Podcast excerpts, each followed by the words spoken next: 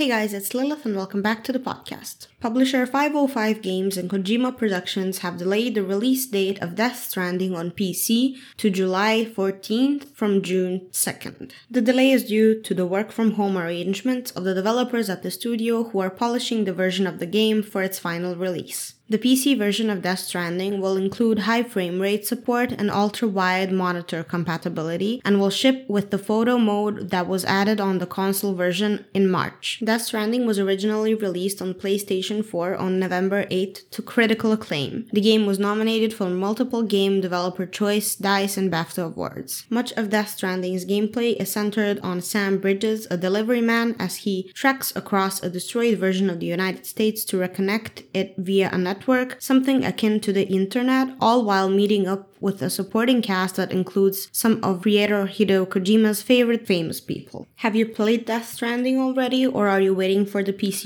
release?